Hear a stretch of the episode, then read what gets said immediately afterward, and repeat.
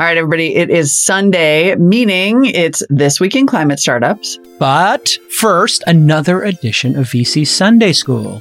Molly Wood is wrapping up her first quarter, her first 90 days as an investor. And as we go into the second quarter, she's got a bunch of deals that she's pursuing, and we're starting to close some deals in the climate space. But we're going to talk about what comes before you close a deal, which is deal flow, both inbound, people emailing you as an investor, and then hunting, the outbound, where the magic happens. And then I interview who I'm calling the Pied Piper of climate tech. I'm so excited about this. I've been listening to him forever. Jason Jacobs of My Climate Journey. It is an awesome whirlwind of an interview. And it's going to be a great show. Stick with us. This Week in Startups is brought to you by Rocket. To hire in today's competitive market, you need outstanding recruiting.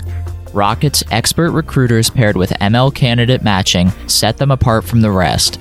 Get 20% off your first placement at getrocket.com slash twist. Embroker's startup insurance program helps startups secure the most important types of insurance at a lower cost with less hassle. Save up to 20% off of traditional insurance today at embroker.com slash twist. While you're there, get an extra 10% off using offer code TWIST. And OpenPhone. As a startup founder, a lot of mistakes are easy to roll back, but using your personal cell phone number as your company number isn't one of them. OpenPhone makes it easy to get business phone numbers for you and your team right on top of your existing devices. Visit openphone.co slash twist to get 20% off your first six months. Hey, everybody. It's time for everybody's favorite segment of the week, VC Sunday School. Molly, Sunday what's on School. your mind uh, in month three or four now, starting month four, Um, being an investor? I would definitely like to say that as of right this second, literally, you're hearing this on Sunday or Monday. Monday Hmm. marks my official one quarter, like my 90 Right, days. I first started quarter on January 4th. Yeah. Had a full on quarter. Great. I got four, I have four companies in the mix Great. in some form. there you go. I know. And, definitely. uh, you're uh, officially going to be off probation. Uh, VC probation. are you going to learn my last name? Oh my God. Yeah. It, what's your last name? Is it W or something? Uh, this is going to be huge for me. It's going to Um, be so. VC Sunday School, yes. I mean, this is so great because all these issues are coming up in real time. And uh, one of the things that we do at our firm is is cultivate a lot of inbound Sure. and have a lot of conversations about outbound. Mhm. And we have an interview coming up soon with Dave Samuels in which we talked about the warm intro. That's like a very common sort of thing that happens in VCs. Obviously, a lot of what we do is about deal flow. So what I wanted to ask you about today specifically is this idea of inbound versus outbound and the best way to get companies. Like we're lucky. Sure. A lot comes to us, but you can turn over a lot of rocks in life and find cool companies there too. I, I fully believe that like you're only as good as your deal flow when you're an Mm-hmm. investor. And so at the start of my career, I was lucky having been a former journalist and known a lot of people and having been a blogger and having had a podcast or having done uh, the media for a long time as an editor and a publisher. I just knew a lot of people. And so Mhm. when I put the shingle out and said, Hey, I am a Sequoia scout, I'm making these little bets, you know, I started to get some deal flow. But then I was like, not enough. And I had been doing events, et cetera. So I started Open Angel Forum, where I just said, I'm looking for six or seven companies to present for three or four minutes each to 10 angels. And I was Mhm. like, I'm going to use those angels' reputations and bringing 10 people together to increase my deal flow. And uh, fantastically, at uh, Open Angel Forum, my friend Travis came and pitched Uber, and three people invested Cyan, first round, myself. Uh, Chris Sacca used to come uh, to this event. Uh, Matt Mullenweg would come, and just anybody who was making small bets. Matt works at uh, Creative WordPress, and so that juiced the uh, number of deals I would see. And Mhm. you want to uh, put a shingle out and build a brand as a VC. And there's many different places where startups emerge from. It's not that you have to all go after the same deal flow. It's just you have to have some deal flow. Now, if you're Sequoia and you get a job working as a partner at Sequoia, well, everybody wants to visit Sequoia's offices. Uh, and so you can draft on that brand. But, uh, you know, and, and, and you to a certain extent get to uh, leverage the deals we already have or that people already know this podcast. So that's great. Mhm. I think, you know, going out and strategically contacting founders is a great thing to do. So that's what I've charged a lot of uh, our young guns here at launch is, hey, I want you to go out there and hunt. It's not enough to just follow up with all the people emailing me or trying to get to me. Go ahead and look for SaaS companies and email them cold or ask other investors if they've invested in an interesting SaaS company. So since we have the SaaS syndicate, we're doing that. And we have a practice area now for climate, and you're doing that. So Right. I think, you know, at the And early stages of your career, fair, it's although great we to have do such a- outreach. Yeah. Yeah. And to be fair, although we have a great reputation and a lot of people know you, Launch doesn't have a history, a long history in climate. And I am sort of contemplating like, how do I go out there and really like Yeah. track these people down? Yeah. and, and you know they're out there you know people um, there are other climate investors so breaking bread and building relationships with other investors sending them and i talk about this in, at angel university the course i teach all the time hey listen if you know the 10 people who invested in calm with you and you email them hey i invested in calm.com with you i have this uh, new company i'm looking at it's called steezy and this other one fitbod and they're kind of consumer subscriptions as well would you like an introduction? Here's a snapshot. Um, and hey, do you have any interesting companies you're investing in right now? Mhm. The reciprocity effect kicks in. You're offering something, somebody's going to want to reciprocate and thank you for that. And sometimes they'll buy a cup of coffee. Okay, nice, but no big deal. What you really want is, hey, know any great companies? And so early in my career, I would just email random folks, founders I knew, know of any interesting founders. Now, today, there's so many founders out there and we're so high profile, we get, you know, a deluge and we're, we really have to sort well and make sure we don't miss something that's coming Mhm. in. That's really the sin when you become a super router is having a bad sorting ability and losing a deal because it just went by your inbox too fast. And, you know, that, that's the challenge. So many different ways to build up that deal flow. Uh, a lot of people are copying what we're doing here in terms of starting a podcast, a blog. Those are ways to put your shingle out there, be active on Twitter and kind of build a persona. But I do like the idea of just definitely e cold emailing folks. Hey, I'm a VC. I see what you're doing and personalizing it. I think most VCs are too proud and too lazy to do that. I think it's a Mm. super weapon for your first couple of years as a VC. I wonder too, when you, I mean, you talk about inbound and the fear of missing something because there is like this fire hose of companies coming at us every day, which is amazing, right? That feels like Mhm. such a gift. Um, but is that why you think some, not everybody takes inbound to that extent because it's overwhelming or they're afraid they're going to miss a deal? Like, how do you think about filters, if at all? I mean, it seems to me Yeah. more is better. I more is better, but it is one of these things where people generally uh, have too much inbound, and then they get to a point of VC entitlement that I found incredibly annoying, where people uh, will do a tweet storm uh, or write a blog post or go on a tirade. If you're contacting me, you should be, uh, you should have five customers and you should have raised a seed round. I don't do seed. I do series A only and I don't do biotech and I will not do consumer, but I will do Mhm. consumer subscription. And like the, the, the founders are supposed to mind read the investor or the, they should have read the investor's blog post from seven years ago. That's 20 blog posts back or some tweet storm they did as if every founder is, you know, reading every single tweet that a VC does and they need to mind read them. So I, I love when a VC gets to that VC entitlement and they're like, why are you emailing me? You know, you don't have product market fit yet. I only invest when you have post product market fit or I only invest in SaaS. I only invest in consumer, whatever it is. So, um, you know, don't get high on your own supply if you're an investor is what I try to explain to our team. Be humble. Never underestimate anyone because you do it at your peril. hmm I've seen people who, you know, are have super gnarly pitches for really dumb products or services you know just based on your spidey sense and you know you know it's going to fail but you see the energy level you see the hustle the chutzpah the je ne sais quoi you know i don't know what to call it uh, Mhm. but that that's The, something the Jared special Leto as Adam Neumann.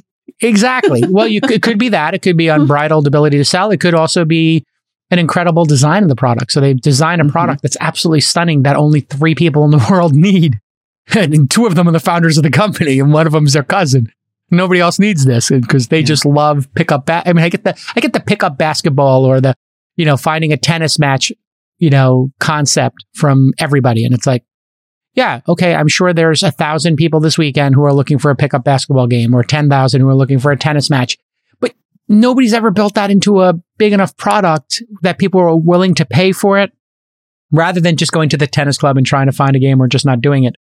And, and maybe the matching algorithm is yet to be written and, and that'll be a great startup idea. But I'll see people put 10,000 hours of their time collectively, you know, a team of five into building the most amazing way to build a gorgeous app that matches people who want to play pickup basketball at one o'clock on Sundays and nobody pays for it in a foul. So you kind of really have to keep an open mind. If they don't hit it on this startup, well, they're going to get their asses kicked and waste two or three years of their life, waste in quotes. And then what are they going to do next? You know, or, but what if it works? But what if As it what if- works? but what if it works? You know, so I'm mm-hmm. sitting here dogging the idea of like the tennis matching, you know, pickup basketball game matching, soccer matching. I get this pitch all the time, and and sometimes it's a really crummy product, sometimes great. But you know what? There might be an AI one that someday will go across the entire internet, find everybody who wants to play tennis in real time, and then just start suggesting to them, hey. Here's the the the AI and the machine learning actually solves that problem. It wasn't an app that would solve it. It wasn't SMS that would solve it, not chat rooms, not blogs, not a social network. It turned out AI and machine learning actually did it. Okay, great. But, uh, you know, until that day happens, you know, I think keep an open mind Mhm. is what I like to say. Hiring well is one of the most important things a startup can do to increase their chances of having outlier success. So if your current hiring strategies aren't working, well, Rocket can help you. Rocket is trusted by companies like Tinder, NerdWallet, and Carta because it was started by former tech founders who understand how to hire at scale. Rocket was built by founders for founders, and they use machine learning to supercharge their team of 60 recruiters to help you close hires quickly and at a high quality level.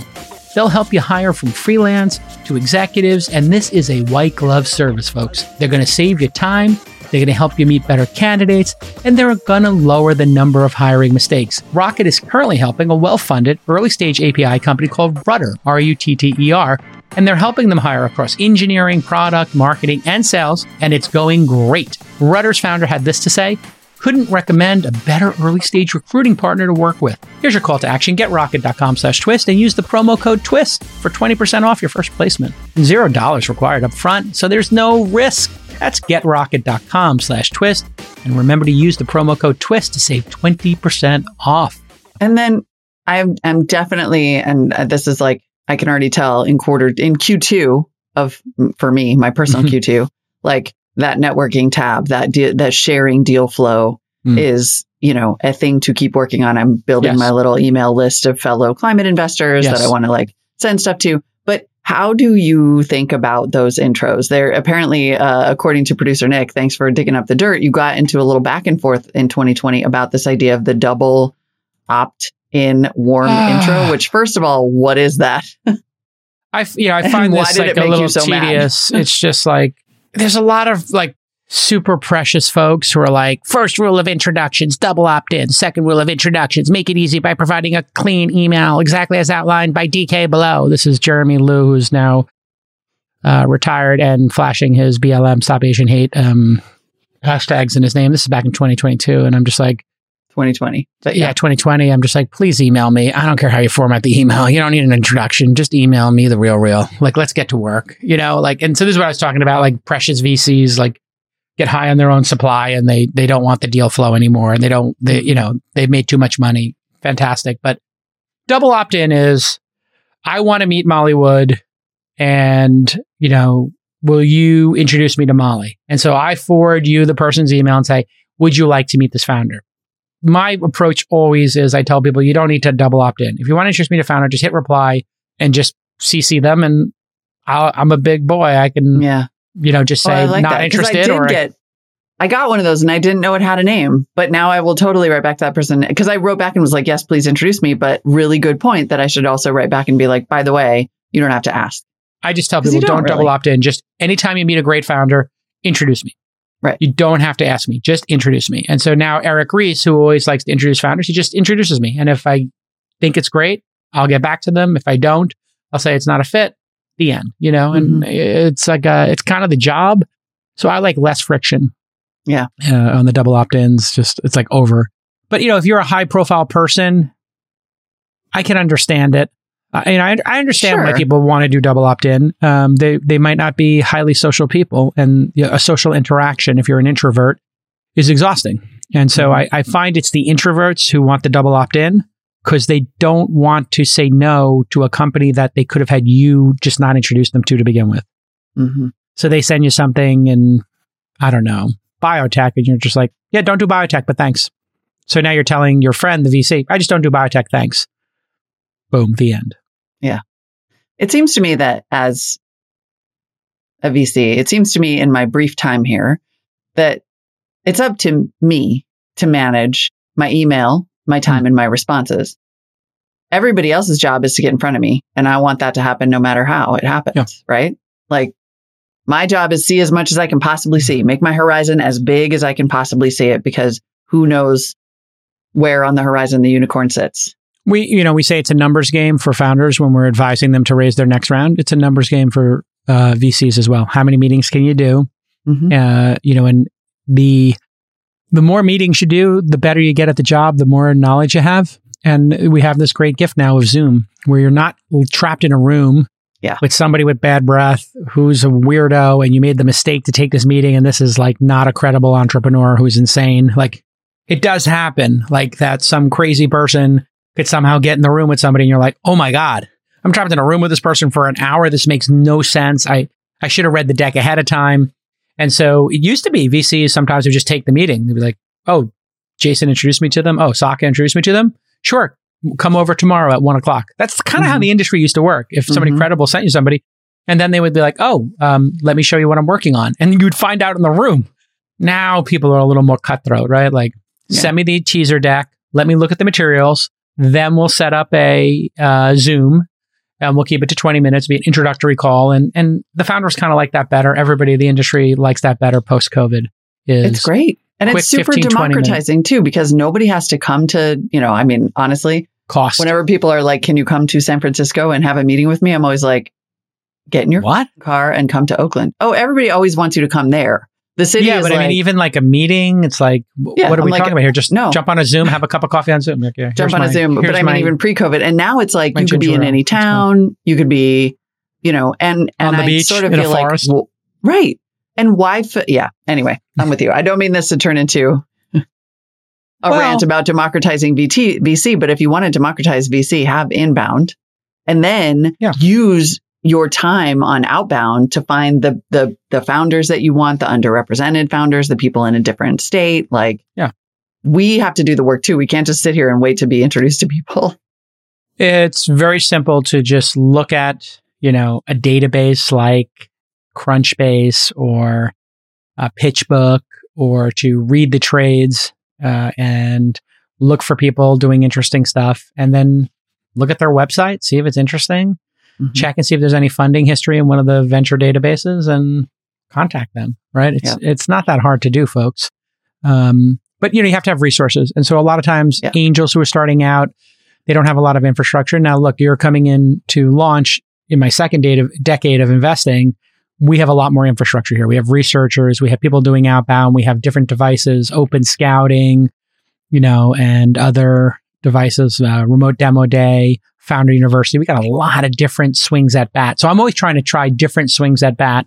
Mhm. Uh, and then eventually, you know, maybe the syndicate.com will have more of a platform feel. Right now, it's just like a landing page. Sign up, we'll send you a deal memo. It's very basic and simple, and I like it that way. Yeah. But eventually, you know, we have a little Slack experiment going on with some syndicate members. Well, imagine if the 300, 400 people who already signed up for the syndicate.com slash climate, if those three or 400 people were in a room together talking to you, right? Or some s- virtual space, it could be interesting. Totally. Love it. All right. Um, there's a yeah. VC Sunday School. There you go. Inbound versus outbound. That's it. and very excited. Stay tuned for today's This Week in Mm, Climate you got? Startups interview. We have landed like the whale, the Pied Piper of the climate Oh. startup universe, Jason Jacobs of My Climate Journey, MCJ. He is a founder, founded Runkeeper, hmm and then Oh, I got love super- Runkeeper. Yeah. I know. I told him I was like, "That's the the Runkeeper product. is how I trained for and ran my first and probably only half marathon." Incredible. So yeah. thanks for that. Um, and then founded this My Climate Journey podcast Oh. as a way to just sort of learn about the climate space. Now is an investor is really Fantastic. like a big, big name here, and you are going to want to listen to this at 1x. 1x. Maybe a He talks little fast. slower. Yeah. This is an interview that is basically like riding a bucking bronco. All right. Here Just we trying go. to hang on. All right, I want to quickly explain to you one crucial type of insurance that every startup needs to have and you need to know about it. It's called cyber insurance, and obviously, this covers hacks, which are happening constantly. You may not hear about them all the time because people like to keep them quiet and resolve them well. In these crazy times, you need to be protected and you need to have cyber insurance. If you don't have business insurance, let's face it, you failed one of the first steps of being a proper CEO and founder, especially of a company backed by investors. So, startups should look no further than our friends over at Embroker. They have technology to save you time and money. Their prices are up to 20% lower and they'll give you better coverage than the incumbents. You go from sign up to quote and purchase in just 10 minutes. And when you work with Embroker instead of those slow incumbents, you're not dealing with these large lumbering corporations. Nope. Your sign up takes days, not weeks, and the process is completely transparent. There's no opaque pricing, there's no wasted time. It's just easy peasy lemon squeezy. So, to instantly buy custom-built insurance for your startup, go to embroker.com slash twist. And while you're there, you're going to get an extra 10% off by using the offer code TWIST, E-M-B-R-O-K-E-R dot com slash twist, and get that extra 10% off by using the offer code TWIST, and that lets them know you, you listen to them on the show. All right. Great job, Embroker. Without further ado, here's our interview for Climate Sundays. I am so excited today to be talking to Jason Jacobs, who runs My Climate Journey. He is a podcast host and community manager at My Climate Journey, the podcast, and a partner at MCJ Collective, calling himself an investor in training. I've been calling myself a baby VC. Eh. So I'm super excited to compare notes about that. Welcome to the show. Thanks, Molly. I'm so excited to be here. I, I've not done much in terms of coming on other people's shows, and this is a legendary show. So what what a great icebreaker. I love it. Well, I have been saying actually pretty much since the moment I walked in the door that you were the guy we had to get because you're like the Pied Piper for so many people who are coming into the climate tech world, into the investment world, even as founders. And, um, you know, at the risk of making you restate the entire premise of your show, I want to ask you about your journey to this point. Also, I want to say though, before we start, I used Runkeeper to train for my first and only half marathon. You were, Nice. of course, famously up the co-founder and CEO of Runkeeper back in the day. So, like, thanks for that. It was a great experience, Well, congrats on running your first half marathon. and only so so When- far. When, I mean, when was that? It was like 2013. It's been a minute. It's been a minute. Um, awesome.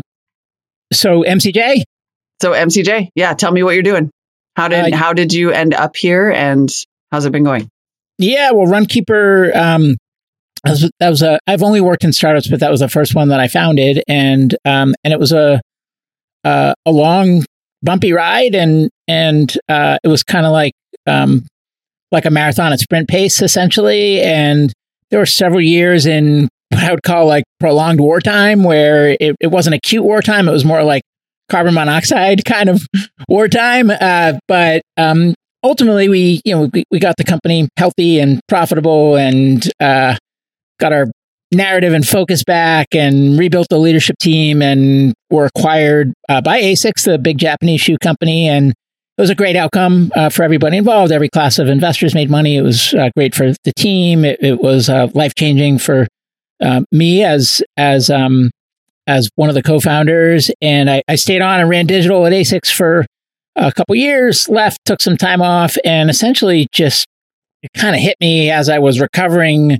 how lucky I was and how many things completely outside of my control went into having that outcome. And I had some survivor guilt. I wanted to make my next chapter about purpose. I felt a duty to do so. And uh, climate was the most purposeful problem I could think of, and certainly a big source of anxiety for me. Uh, but I didn't know anything about it. And uh, initially, I came in with the lens of um, now that I had a base hit or a double, like I'm de risked. And so I can start another company, but this time do a moonshot type of, you know, ultra ambitious, you know, if it works, it's huge. Otherwise, it craters into the ground kind of thing. And um, uh, so I went in with that lens, and it was just too big a leap to try to build a company in climate, given how little I knew about these domains. So I tried to build a company. So I picked the company building path versus the climate path, and Mhm. I tried to start another company in a in an area that I wasn't as passionate about. And literally during that three or six months, um, that was when, so I was doing that. I got the band back together from Runkeeper, raised some money, started getting down the path. It was a pretty fascinating, awesome area, but that's for another day. But, um, uh, but the climate bad news kept coming. The IPCC one and a half degree report, Trump taking steps to withdraw from Paris, the symptoms getting more visible and obvious, the I, the sci- the scientific community foaming at the mouth, nobody listening. Like I was just having a harder and harder time focusing on anything that wasn't climate change. So uh, about yeah. three and a half years ago, I still had almost all the capital in the bank. Uh, we just raised a little bit to get off the ground, returned it, uh, gave it back, um, and uh, came back into climate. But instead of coming in through the lens of what kind of moonshot type company am I going to start, it was like I don't know what I'm going to do. I don't know if I'll start a nonprofit. I don't know if I'll start a for profit. I don't know if I'll run for office. I don't know if I'll join someone else's saying, I have no idea, but I'm just going to start by learning about climate change. That was three and a half years ago. And it's been a very organic process, just starting by talking to lots of people, started sending regular updates monthly of the ground I was covering and what areas I was tackling next. Distribution list was growing. People from my old life started picking their heads up and heading down a similar path, would come to me and say, What should I do? And it's like, I don't know what you should do, but I wish you could learn from all the people I'm learning from. So started recording those discussions with the podcast, done hundreds of episodes at this point inbox started filling up people binging on the show. Those were awesome people, super engaged. They didn't know each other and set up a Slack community, which has now grown into thousands of people and lots of um, co-founders met in there. Nonprofits got started in there. Open source projects that are hatched in there. A bunch of hirings gotten done. Companies raised money. Meetups in different cities all over the world. Um, started writing little angel checks as another way to learn. That evolved. Now we have a fund. We backed 60 climate tech companies in the last year and a half. And um, uh, I brought in four partners. We're getting ready to scale a lot. And yeah, but just such a weird kind of organic, unscripted type of story. And it's hard to explain what I do, which is why yeah. it just took me three minutes to answer a simple question. no, that's great. Because yeah. now I have roughly 100 uh, follow up questions on each chunk of that. so, what, like, did the podcast come first? Were you sort of sitting there going, okay, I want to start this something. I'm not sure how everything is content. Let me start there. Uh, no, literally, it was just let me start reading about climate and talking to the, the like people that are in the thick of the action with different perspectives. And given that I had heard my whole career has been in startups, and given that I had heard that innovation gets more hype than it's worthy of um, as it relates to addressing climate change, I actually started by talking to lots of people that weren't working in startups. So I talked to professors, I talked to um, heads of NGOs, I, I talked to IPCC scientists, I talked to people in the national labs. I, I was just trying to cast a wide net and just start somewhere and start learning. And then as I started pulling on threads, it led to more threads and more introductions. And those people were, because we were coming out of the kind of the dark years where you know, 06 to 09. And I, I heard your episode with Andrew Beebe, like, you know, a lot of money went in and, and, um, and then, and, and got set on fire. And so a bunch of people and capital fled the space. And, um, and so for whatever reason, I, but probably because a lot of people were becoming, um, woken up to the gravity of the situation. Um, mm-hmm but I was just the the the person who happened to have no job while they w- were having having that awakening and who didn't have time pressure to get a job. So therefore, I had the time to just learn full time. Um, and as I was out reach, uh, reaching out to these people, they would say, "Oh, it's so great to see new blood coming in! Like, welcome back! Like, I can't wait to see where you end up. Keep me posted on your progress." So then I started sending email mm-hmm. updates, almost like um, like you would send to investors uh, in in the early days of a startup. Um, yeah. But but I didn't have a startup and I didn't have an investors. So when I started doing that, it was some forced accountability every month, and um, and it would lead to more and more introductions, growing distribution list, and um, what started happening it was you know one piece was the people reaching out and saying, hey, like what sh- where should I start? What should I do? And and me not having an, a great place to point them, but talking to all these great people all day long and none of that knowledge getting shared. But another piece was I kind of miss building something. And so, um, oh, and then the, the third piece was that for that false start I had, it was essentially a content studio at the intersection of um, uh, uh, live TV and native mobile applications. So it was like taking the HQ trivia format and figuring out where else can you you can apply it beyond prize based entertainment. But when I was mm-hmm. doing that, I was behind the scenes, but I kind of had the itch to be a host, right? Um, and so it's like, you know what? Why don't I just start a podcast? It would be fun. I'd learn so much. It would give me something to build. Like, it's not a business, it's not a company, but it would be just a fun project and it would be strategic for whatever I end up sinking my teeth into in climate. Um, uh, and then once I did the podcast, then people were listening and I was uncovering, like, oh, it's not a ton of listeners, but the people listening are super engaged, super kind of strategic people, and they come from really diverse backgrounds, different industries, different functions, different geographies, and they don't know each other and they're longing for a peer group. Like, we should find a way to get these people together, which is um, we set up the Slack room. We had a first kind of ad hoc meetup that was community organized in San Francisco just before the pandemic uh, lockdown. And I went to that and we did a live recording at that meetup, but there were like 80 or 100 people there. Um, mm. And these were like, like a, there were awesome people, right? It, it wasn't like the weakest of the pack that were fleeing from Silicon Valley Tech. It was like, it was like awesome, high, you know, high octane, strategic, motivated people in the prime of their careers that were looking to like come in and swing a big bat in this area, but they didn't know where to start, like me. And those people kind of formed a tribe. Um, and I just kind of lucked into being there right at the beginning of that, at least for this wave.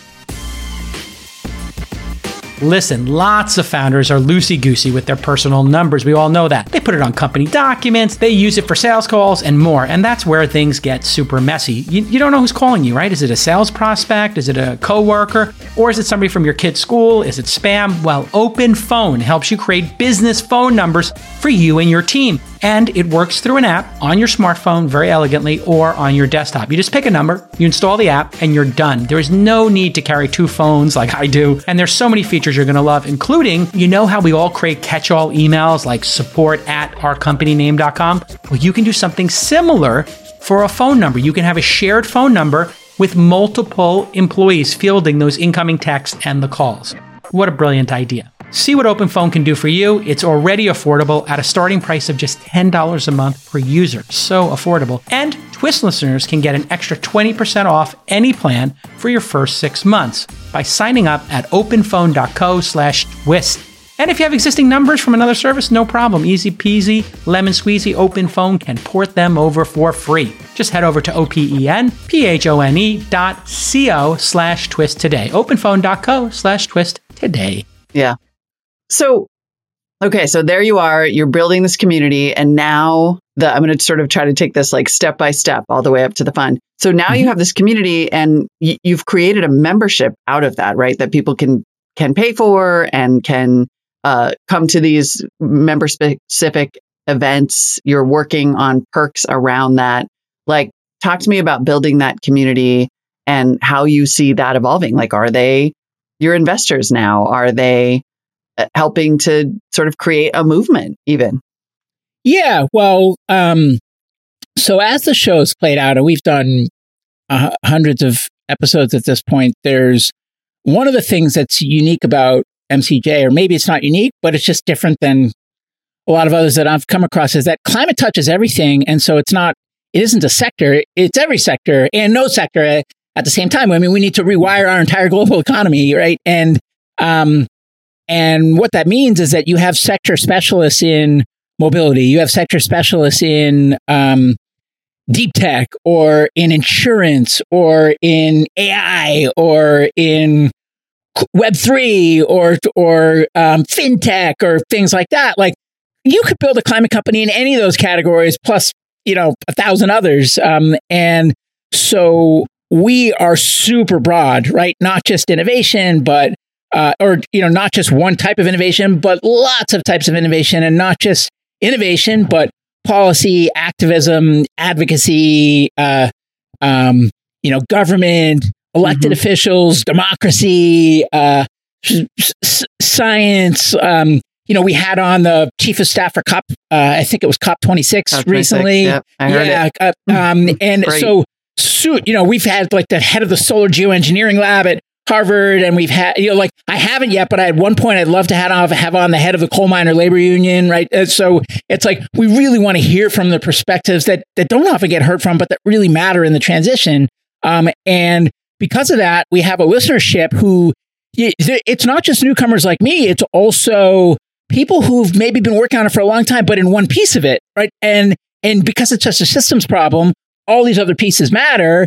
And they, you know, they're booked. They're booked just going deep in whatever their piece is, meaning this holistic view is really important. Um, mm-hmm. And so that's where the content comes in is on educating. And it's not focused on the listeners. It's just focused on me selfishly following my own intellectual curiosity and trying to learn, but it enables listeners to go on that journey with me. Um, which I think if, if you're in the right frame of mind where you're hungry for that, you really appreciate. And if you're not in the right frame of mind, you find it boring and dry, and you'd rather go listen to Joe Rogan or something. Uh, um, but but but then those people who are serious, they they don't. It's like learning is like the gateway drug, right? And mm-hmm. so once they start learning, they're like, okay, you know, I'm like 100 episodes in, but I keep hearing about this community of people that are binging on the show, and those people are getting together in real life, and those people are forming ventures together and those people are joining each other's companies and those people are challenging each other's assumptions and they have book clubs and study groups and they they do you know small bite-sized collaboration and they do you know, they go on and build generational firms together like i think i'm ready to take that next step and find my people because mm-hmm. wherever it is i am in my you know big cpg firm or at, at my traditional tech firm or wherever i am like I'm kind of an outlier because I'm super concerned about this and can't stop thinking about it. But like, you know, I'm kind of more ready to act than it seems like the people to my left and to my right are. And mm-hmm. how can I find more people like me? Um, so, so that's the roots of the of the community. And um, uh, and as the I mean, the community's grown. It's interesting because we you know we have all the guests on the show. We have all the members in the community. We have the 60 something companies worth of portfolio founders we've backed. And then we have over 300 individual LPs who are largely people who've been handpicked, um, who, you know, happen to have some means, but they're, uh, you know, it's, it, they're a good fit for us. The same reason we're a good fit for them. It's like they want to get closer to the action. They want to learn. They want to inform what to do with their capital and with their time.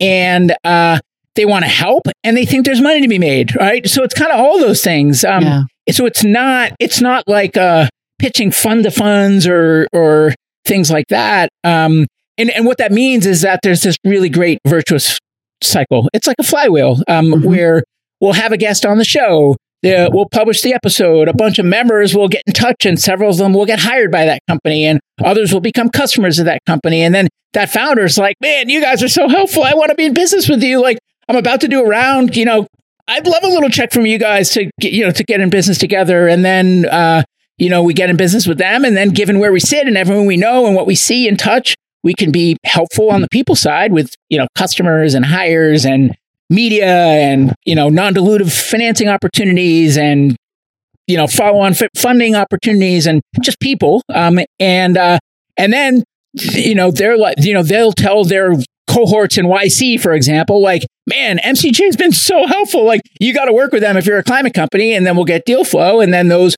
founders, you know, when they go through Series B and get some liquid, you know, secondary and have some dry powder, they'll become LPs. And so it, it just, right. um, and, and, then several of their team will then become members, right? And so it's a, the, the cycle continues. So what, what, I mean, in a way, we're not a fund that happens to do content and community. We have these three legs of the stool. We have the mm-hmm. a media arm, we have a membership arm, and we have a capital arm, but each is kind of an MVP. And directionally, we think there's an expansion path for each independently we think that over time, the the you know the whole should equal an increasingly um, greater uh, total than the you know than the sum of its parts. But we also think there's other legs of the stool we can add over time, um, and it's all kind of in service of well building a generational firm and having profits because profits can drive more impact. But at the end of the day, it's impact that drives us. We yeah. know though if we set a bunch of money on fire, then we're not going to stay in business, let alone grow. And so if we want to grow our impact, we need to grow the profits that we're, you know, delivering to our stakeholders over time. Yeah. At what point did the community and the content become the capital? Um, like when did you start the fund and and was it yeah. people just saying like, "Hey, you're you're you're rolling here, you're crushing it, start investing for us."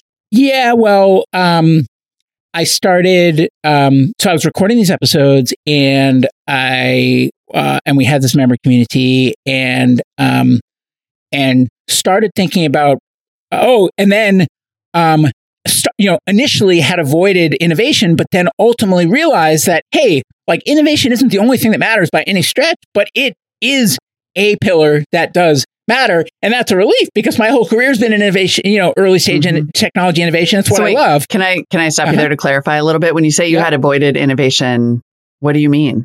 Oh, I mean, like when I was coming in, my whole career has been in small, high growth startups backed by venture capital. When I uh-huh. first started my climate journey, I was not reaching out to people working in start climate startups. I was reaching out to. So you weren't people, thinking in the tech space then. You were thinking like, how do we, how do I understand this entire climate crisis?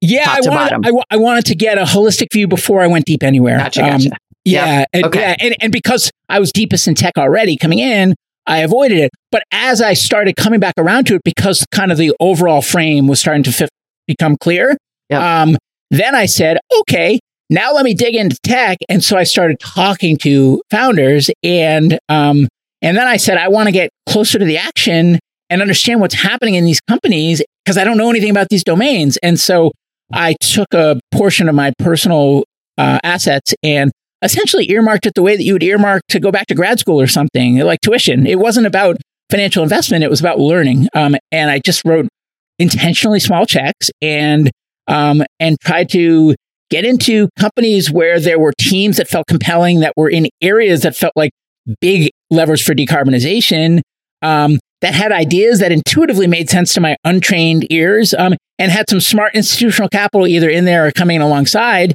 And I just started writing these little checks. I did probably, I think, 12, 15 of those. And um, some of those started raising follow ons, started putting together some SPVs to take bigger allocations in subsequent rounds. And the other thing is that my small checks for learning started growing and I started writing some real personal checks. And, mm-hmm. um, and that wasn't because I had some big liquidity event or something. It was because I was starting to get my bearings and see what conviction felt like. And um, in some of these cases, you know, I might have done a you know, a 25 instead of a 10. But if I had the capital, I would have done a 250 or a 500, but I didn't.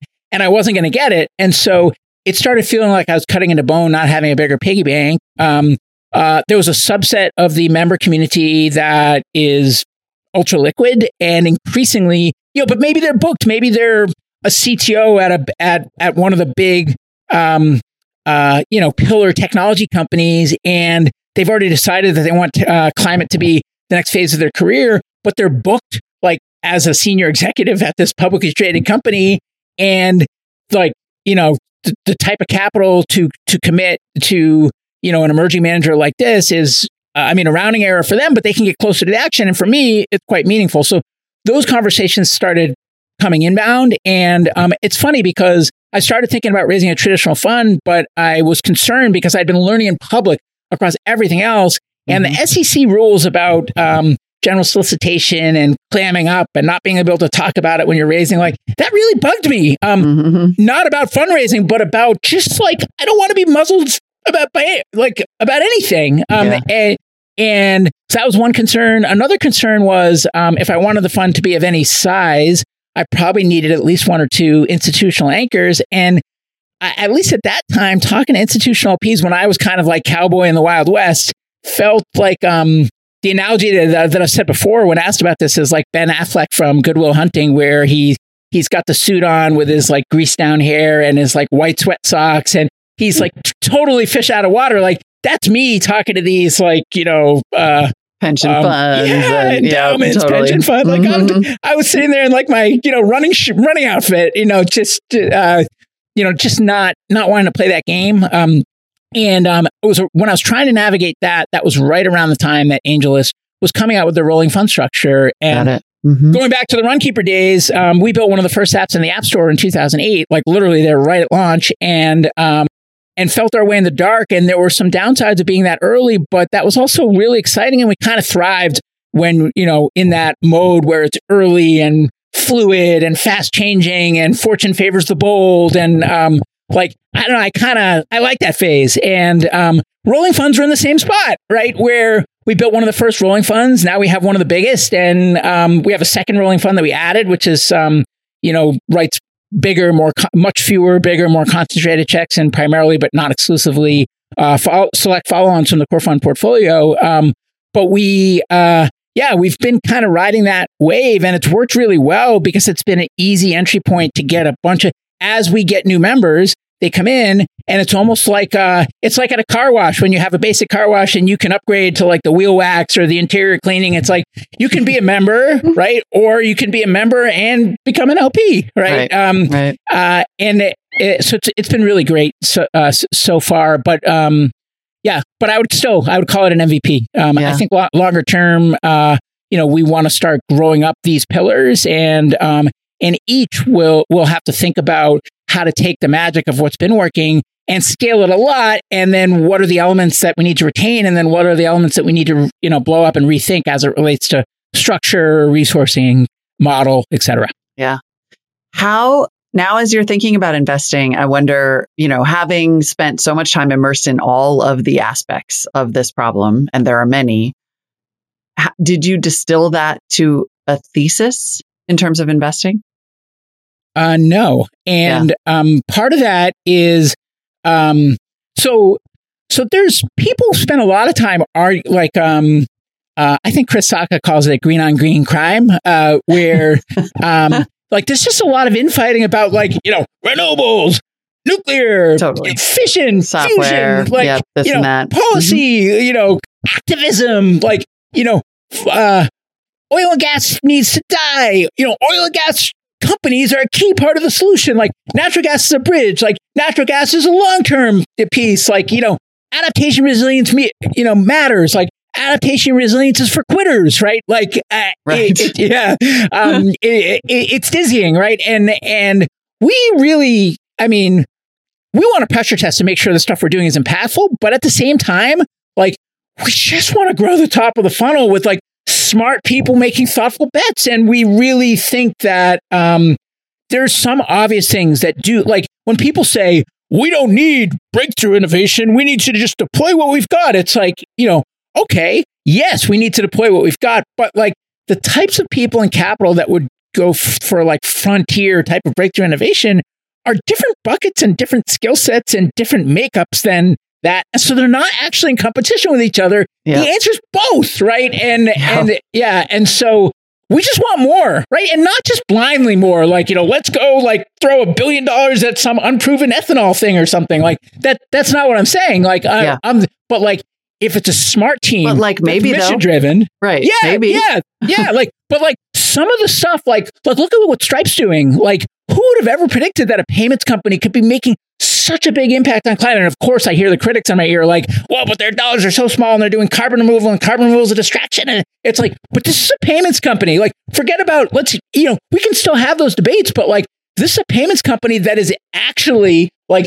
generating a good deal of funding for this stuff that you know was was not able to get funded this stuff is starting to progress it's still early but it is Mhm. starting to progress and they're setting an example and inspiring much deeper pocketed um, uh, co- cohorts from other pockets of industry to follow suit like they're, what they're doing is amazing right and Mhm. like you would have never found in drawdown like well the hundredth drawdown solution is for the payments company to you know Right, totally. yeah so like, just, I'm sorry, we- that is not refrigerants. We cannot talk about that.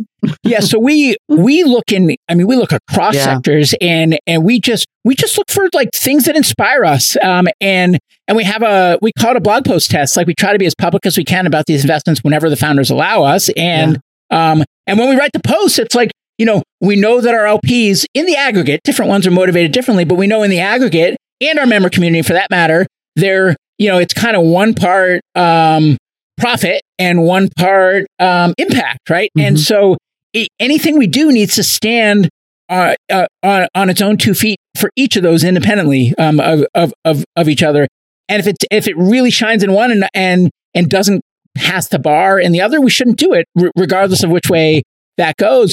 But it could come from anywhere, and the way we get around that lack of sector expertise is that we're not leading these rounds, we're not setting terms, we're not taking board seats. We we're, these are small checks as part of larger rounds with strong institutional leads, and in many cases, they're leads that we work with again and again that are sharing their diligence, that are out talking to the customers, that are, you know, that are pressure testing the IP. They're like doing all the things that we would be doing if we were leading, but we're intentionally not leading, which allows us to, you know, do a, f- a fusion investment one day and a fertilizer investment the next day and a battery investment the next day and an insurance investment the day after that and a mobility investment the day after that and a carbon marketplace investment the day after that, right? Is Mhm. is because we surround ourselves with expertise and we, you know, draft behind some of the diligence of our strong institutional partners. Um, probably two or three dozen of which at, the, at this point are personal LPs in our fund from a bunch of the top funds across the venture capital asset class as well as private equity. Yep. Yeah. What? So, what is your check size then, generally? Uh, the core fund today, um, 100 to 250K is standard. Um, we've done, as I mentioned, I think 60 of those over the last year and a half. Um, a lot of them are seeds and A's, but we've done a bunch of B's and C's and D's as well um, from companies whose, you know, who are building category leading companies in whatever their category is that are very impactful for climate that are breaking out from the pack whose CEOs are probably LPs in our fund, right? Yeah. Um, so it, it, it just kind of, um, the machine feeds itself. And then the opportunity fund is new. So our first quarter was this quarter, uh, Q1. And, um, and that one today, uh, it's one to $2 million checks. And again, primarily, but not exclusively select follow ons from the core. Portfolio. Still not pricing, still not leading, still not setting terms, still not taking board seats. But, you know, the way our 250K check is a, you know, is a small part of a $5 million round. The opportunity funds million, you know, 1.5 million check is a small piece of that 50 million round. Um, uh, and then, you know, we're starting to hit some constraints, um, you know, constraints around uh, capital under management as it relates to sophisticated LPs and some complexity around um, the rolling fund structure and, um, and also constraints around long-term planning, given that rolling funds have a one quarter deployment period at a time. So it's, Right. ve- you know, whereas a traditional fund, you can, you can look much further out. So, you know, Wait, we- so we- what do you mean constraints? Like you need to get bigger? Figure out how to get. well, we need, You're outgrowing um, your box. we need um we need a bigger pool of capital and we Mhm. need a longer term pool of capital and so we don't know yet what we'll do i'm certainly not announcing anything or talking about I anything mean, you can. but- this is a great opportunity for that. um no and and that and that's the kind of thing that would de- would definitely get us in trouble but um uh but but i think that's the type of stuff that we think about because if we want to build a generational firm then then we need a structure in place that enables us to actually plan as it relates to things like core team member headcount and salaries and uh um and stuff like that because it's it's that it's that team that then feeds the beast of the differentiation and the value that then gets us the access to put the capital to work um but that team costs money and if if broader macroeconomic conditions you know change dramatically overnight and half your lp base goes away through nothing that you you know factors outside of your control Yeah. then then you know that like it's scenarios like that that that we're trying to avoid so we don't know what the answer is but that's the kind of stuff we're thinking about Got it. Um, tell me about impact. You mentioned, you know, there's profit and then there's impact. Are you tracking it? I noticed on your website, like all your portfolio camp- companies fall into categories. Um, you know, whether it's energy or water or decarbonization. Are you keeping any kind of metrics around impact? Well, some of our peers uh, look at things like um, gigatons. You know, like if it if it's you know we need to see that that it'll you know reduce or remove uh, half a gigaton per year of of emissions when it's you know upon success, right? When it's in its its fullest form, or or, or things like that, and um, we're big believers that there should be some accountability and that we should be tracking and reporting on impact. I think one challenge that we have is that we think that gigatons are certainly important, but um, but it's not the only thing that matters, at least in our worldview. And um, for example, um, if we if there were a company that were out there um, taking workers from dying industries and reskilling them to um, you know to be out there building the infrastructure to power the clean energy transition um, then we think that's highly impactful but would that pass the half a gigaton test Right. Probably Right. not, right? But we should still do that investment and be proud of it, right? Um, and, or um, what, what what's another example? Um, let's say there's a media company that is out there winning hearts and minds and like hitting people between the eyes and getting them to say, "Aha! Like this is the challenge of our lifetime, and I need to do something about this from wherever I sit." Right? Yep. Um, and it inspires instead of like the you know a few thousand people in the MCJ community, it inspires like you know 50 million people, right? Um, well, is that impactful for the climate movement? I think it is, right? Well, Mhm, how many mhm. gigatons is it is it is, is it responsible for pulling out of the air or otherwise reducing, right? Well, that's a really I don't know if you can do that math, right? But we should but that that that um that passed our climate test. So Yeah. um so we don't know yet what the right metrics are for us, but it's something that we absolutely think that we need long term and um uh and I would say will will come. And for now what we rely on is just when we uh, when we do an investment or do anything for that matter when we have a guest on the show like you know we we're public about it as public as we can be. And um and we feel accountability to explain ourselves um, and our decision making with the understanding that sometimes we have blind spots and that the feedback helps us get better and smarter over time Yeah, Totally. Yeah. I, I have created, I think, what I'm, I consider this very amorphous bucket for the things you're describing that I call behavior. You know, like I'm into gigatons, I'm into behavior. How can you adapt consumer behavior in some way or change it or change people's behavior or change the way that companies operate? And then I'm into systems, which you've Yeah. talked about before, you know? Yeah, and it really is. It's like a, like if it, when I think about it, I don't like people are like, what are the technologies that you're most excited about? It's like, look, there are certainly technologies that can that can make a big difference, but I don't really look at that lens. Like Yeah. I look at more through the lens of like the like the same flywheel that I think about for MCJ, I think about for solving the problem on a broader level because I have no misconception that like little MCJ is somehow gonna you know solve a problem of of this magnitude on on our own by by any stretch. The opposite of that. I mean, we're just a little a, little pebble in the ocean. Um, but I do think that the same way there's these kind of virtuous cycles and flywheels as it relates to the stuff that we're doing in our little world. Um, those things can happen on the broader scale as well. And so, as a platform, how do we facilitate that? And we do that today with you know with education, with convening, with programming, with um, uh, with breaking down silos, with making connections, with uh, with pu- putting capital to work in, in thoughtful ways. Um, and we'll hopefully do more things over time. Um, but it is all about kind of feeding the beast in terms of that flywheel of change, like the like the snowball going down the mountain, and the the the bigger it gets, the faster it goes. The faster it goes, the bigger it gets. Yep. A drip becomes a flow. Yeah. Yep. Yep. What do you um what do you wish existed? Like if you could order up a climate company, what would be super meaningful for you? Huh. Um, yeah, I, I mean, I I have some itches to scratch that aren't necessarily big things on the um, you know, uh, if you if you look at spreadsheets of gigatons and things like that, but just Yeah. personal per, personal stuff like um, uh, you know, we got an EV in the last few months, and um, and we have a slate roof, and uh, we have natural gas that powers our home and you know i'm using arcadia today so so that's so i i can push some paper around to you know to compensate for that outside of the home but there's still natural gas that's like powering our home right and Yeah. and um and how do i think about uh, you know we we have one ev and one fossil car so when we, we replace that fossil car it's going to be with an ev but like what will it do to our like you know to our like can our house handle two EVs as an example? Yeah. And uh, and should we be powering that with clean energy? And what are our options? Could I go with solar? Like,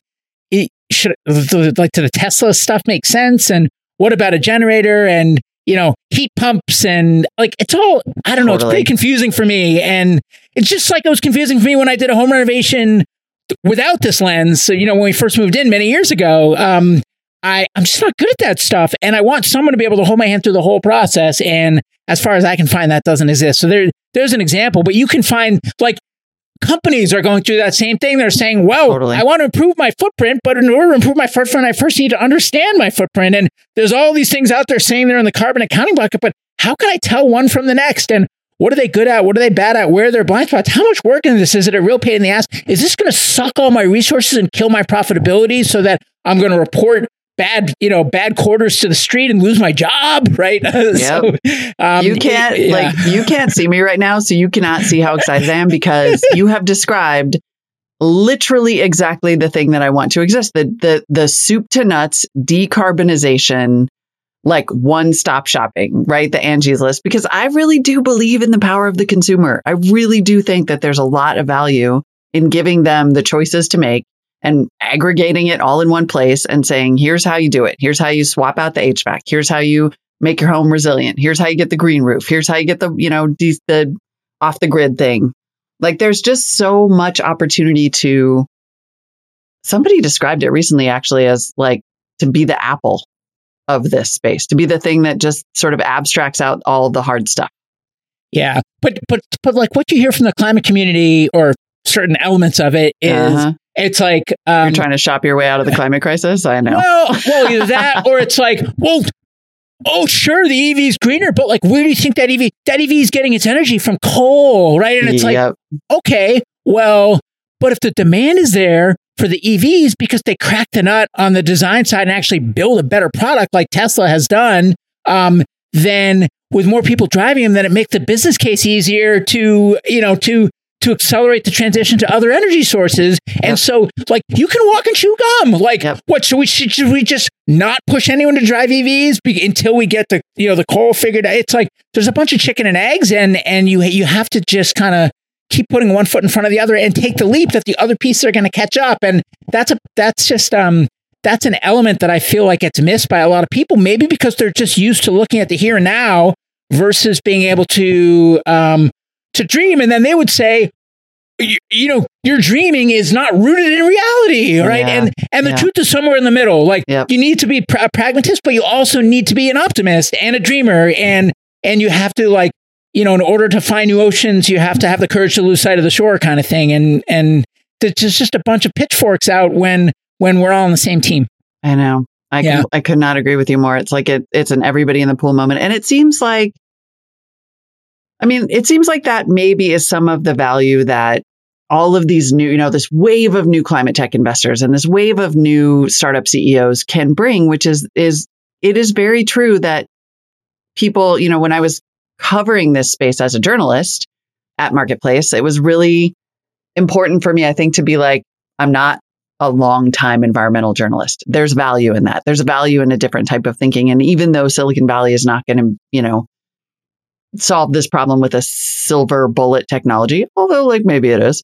Um, there is value in a different kind of thinking and in not getting bogged down in all of the history that's gotten us to this point. Like we are going to have to make hard trade offs, but we're also going to have to be able to bring a lot of Im- imagination to this. I wrestle with that balance all the time because on the one hand, um, I think that a bunch of, if I just look with my entrepreneur hat, a bunch of uh, companies that have gone to be hugely successful um, required beginner mind because there was just too much scar tissue in a given yes. category. Beginner um, minds is such a great phrase. Yeah. So it's like I'm coming in with beginner mind. And so it's like I kind of relish that position. But at the same time, um, the deep institutional knowledge is invaluable too. And I don't want to make, I don't want to be the guy that comes in and repeats mistakes because because he didn't heed the warnings from people that that that lived it before and could have easily told me if I had only listened. But at the mm-hmm. same time, I don't want to let the scar tissue um, get in the way of the unbridled optimism and ignorance um, that that is sometimes required to to make things work. Like that, that's a really hard because you don't you don't want to be reckless, but you don't um, you you. To some degree, you that blind optimism is, is required, and, and so how do you reconcile those two? I don't yeah. know. It sounds like, I mean, you've brought that not to take us into therapy land, but you've mentioned this a couple times now. Like, are you feeling a little beat up? Like, are you getting pushback?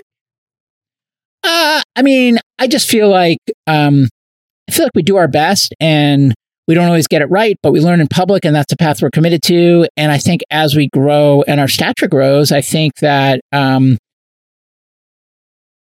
it's just kind of the I mean, it's the world we're living in now, right? I mean, right. I think anyone who's in the public eye is feeling beat up, and it's, it's not like internet. I'm, I'm yeah. super in the public eye, but I'm I'm more in the public eye than if I was just working in the shadows.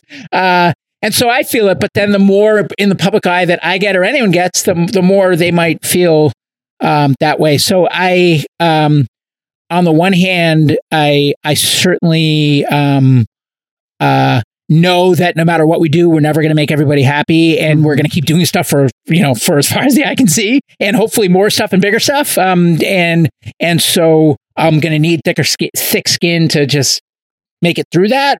But on the other, I um I want people to call out our bullshit and our blind spots, and and so uh, it's I think it's a necessary path, um, but it isn't always an easy one, even if it's healthy.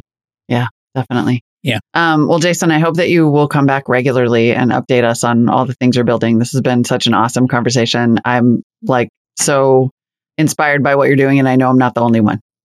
Well, it's great that you are uh, turning your attention to this area as a platform because you have a big platform that's you know been interested in a lot of areas over time, and it's really great to see that that climate tech is becoming one of them because uh, you know you and and the the platform that you sit on swing a big bat and are very influential. So um, you know people like you that turn your attention this way can can bring about a lot of good, and we need both. We need the veterans who have been in the trenches for a long time, and we need newcomers like like you and I, um, uh, and and hopefully they can meet in the middle and figure out how to play nice together and and collaborate.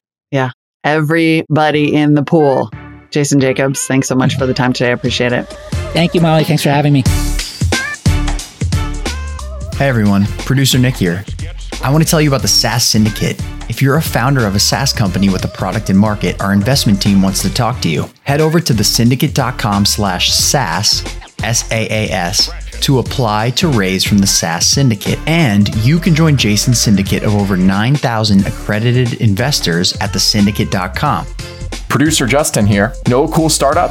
Check out openscouting.com, where anyone can refer a startup to our investment team here at launch, even if you don't know the founder. If you're the first to flag a company for us and we decide to invest, you'll get 5K in cash or 10% of our carry. Hey everybody, producer Rachel here. Are you an early stage startup that has product and market, some traction, and are looking to raise at least $500,000? Apply today to Remote Demo Day for your chance to pitch to over 9,000 investors in Jason's syndicate. Submit your application at Our next event is on April 27th. And if you want to learn how to invest in startups from the world's greatest angel investor, and no, we're not talking about Chris Sacca, then head to angel.university to apply.